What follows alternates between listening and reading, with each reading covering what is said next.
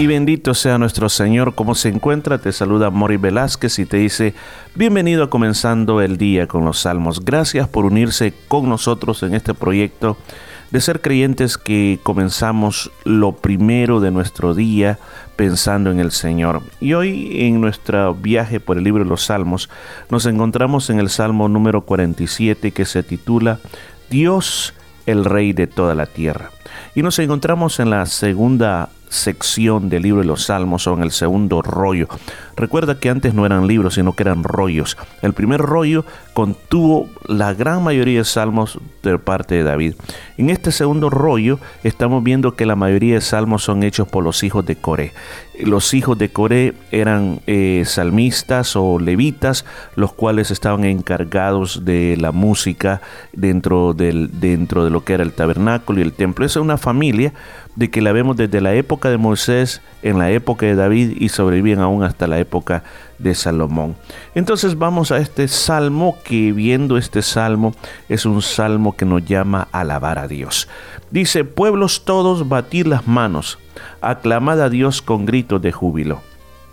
Mira lo primero que dice, a veces se ha preguntado por qué nosotros aplaudimos o por qué nosotros batimos las manos cuando cantamos en la iglesia, porque es bíblico.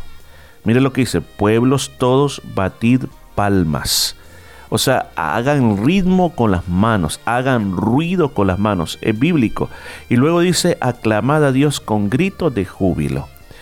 Hay personas que dicen, ¿para qué gritar en la iglesia? Dios se lo pone muy nervioso, dice, cuando la gente grita. Yo le digo, es bíblico dar gritos de júbilo. Cuando la palabra aclamad, cuando decimos la palabra aclamad, quiere decir voces unidas, muchas voces que se unen para hacer un sonido bastante fuerte. ¿Escuchó? Muchas voces que se unen para hacer un sonido fuerte.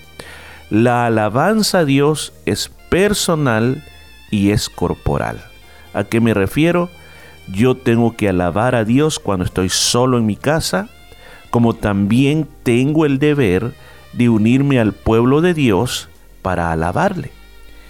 Fíjese que a veces dentro de las comunidades cristianas sucede que hay creyentes que no les gusta la alabanza. ¿Y qué es lo que hacen? Llegan cuando han pasado la alabanza porque dicen mucho ruido. Pero es un mandato bíblico no podemos quedarnos callados. Aquí dice, aclamad a Dios y luego dice, con grito de júbilo. No solamente está hablando del canto que le hacemos, sino de gritar delante de Dios. Cuando alguien va a un estadio y su equipo favorito mete un gol, grita, grita la palabra gol o yes, yes, grita y, y se vuelve una, una locura. Ahora, si en el mundo lo hacen, ¿por qué no hacerlo para Dios? Ahora, la gran pregunta es, ¿y por qué tengo que hacerlo así? Yo no soy fanático, yo soy una persona tranquila. Mira, hay una razón, y lo dice el versículo 2, porque Jehová el Altísimo es temible, Rey grande sobre toda la tierra. La palabra altísimo no significa ni tiene que ver con estatura, sino que está significando que no hay nadie más grande que Él. El nombre en hebreo es el Elión. Nuestro Señor es el Elión. O sea que no hay otro Dios comparado a Él. Él es número uno y siempre será número uno. Por eso es digno de toda la alabanza. En segundo lugar dice, Él es rey sobre toda la tierra. ¿Qué quiere decir que Él es rey sobre la tierra? No hay nadie que pueda gobernarlo a Él. Él gobierna la tierra y no importa el presidente que esté en esta tierra.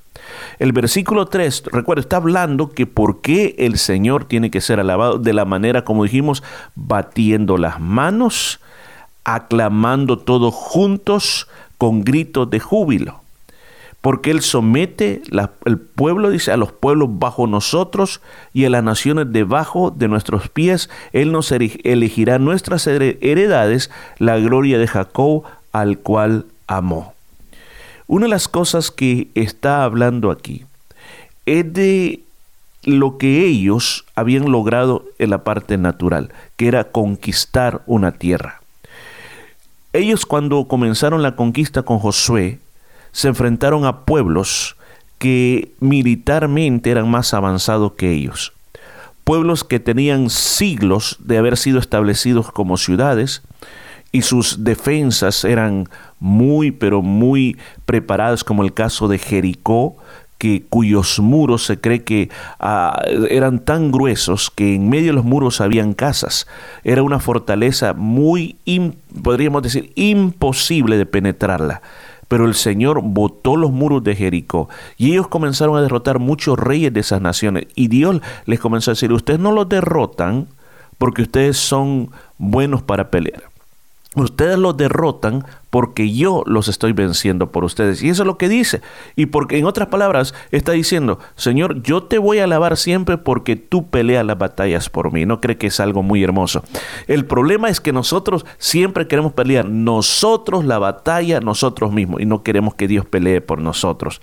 Dice, sube Dios entre aclamaciones acompañado con el sonido de las trompetas. Mire qué precioso este versículo. Sube Dios entre aclamaciones Estamos hablando, se dijo anteriormente que hay que aclamar a Dios con gritos de júbilo. Y cuando nosotros aclamamos, aclamamos a Dios, dice que Dios se manifiesta entre medio de esas aclamaciones, comienza a subir. Es una afirmación muy parecida al Salmo 22, que dice que el Señor desciende en medio de las alabanzas, como también subir, también quiere decir Él viene a nosotros. Es otra forma de decirlo. Él viene a nosotros. Él se acerca a nosotros cuando nosotros le estamos aclamando. Y mire, y aquí viene, hay personas que dicen, los instrumentos son del diablo, no hay que usar instrumentos musicales. Y aquí dice, acompañado con el sonido de las trompetas o los shofar.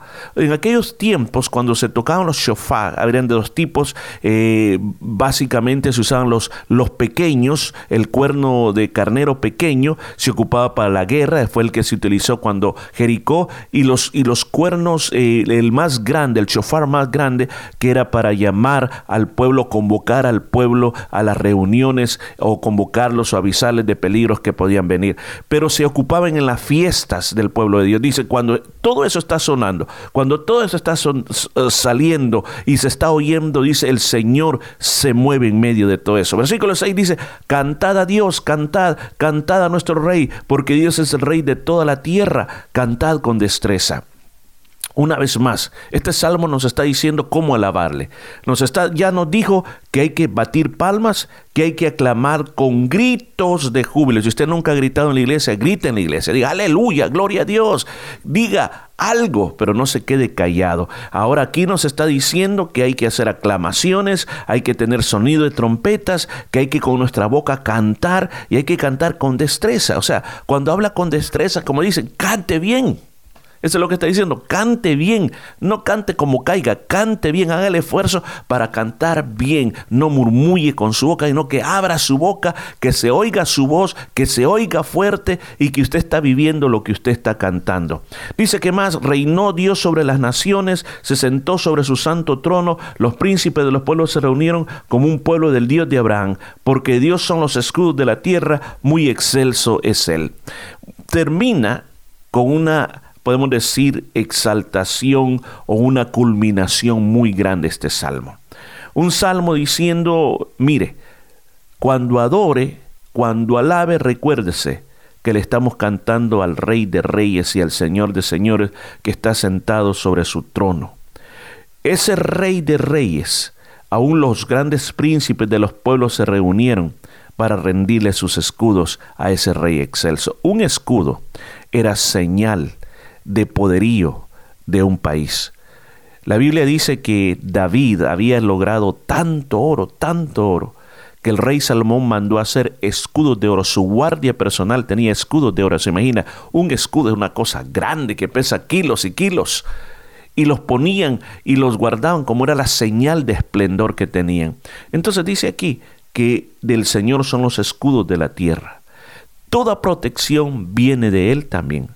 Por eso dice, Él es muy excelso. Excelso una vez más, está hablando de la grandeza que Dios excede todo. ¿Cómo no vamos a alabarle? ¿Por qué no vamos a quedar callados? Yo le invito a usted que me está oyendo y va a una iglesia, la próxima vez que vaya a una iglesia, entendiendo este salmo, o desde ya, desde ya, ahorita mismo lo puede hacer en su casa, comience a batir las manos, comience a gritar eh, las alabanzas a Dios, cante, ponga la música fuerte, comience a cantar durante este día, porque recuerde, Dios es digno de nuestra alabanza. Y la próxima vez que vaya a la iglesia, únase con todos para que su voz salga hacia el Señor. Grite con júbilo, cante con fuerza, Cante con destreza, como aquí dice la palabra. Hágalo bien para el Señor. Aleluya, aleluya, amén. Vamos a orar, Padre, y gracias por esta oportunidad de tener este salmo tan hermoso. Un salmo que nos lleva a alabarte y nos dice por qué te hemos de alabar. Señor, que nos convirtamos en alabadores. Que nos convirtamos en personas que exaltemos tu nombre por sobre todas las cosas. Por favor, Señor, que tu presencia caiga sobre nosotros y que este día, donde quiera que vayamos, nuestra boca se habla, se abra para alabar al Rey de Reyes y al Señor de Señores. Amén, que tengas un día bendecido y nos estaremos escuchando el día de mañana.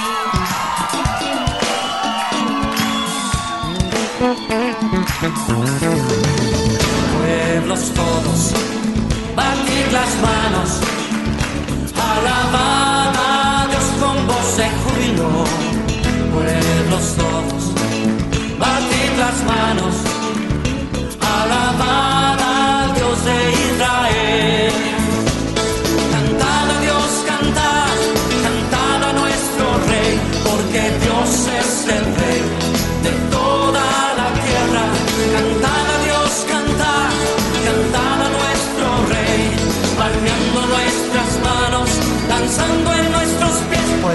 Todos, batid las manos, alabad a Dios con voz de júbilo, pueblos todos, batid las manos, alabad al Dios de Israel, cantad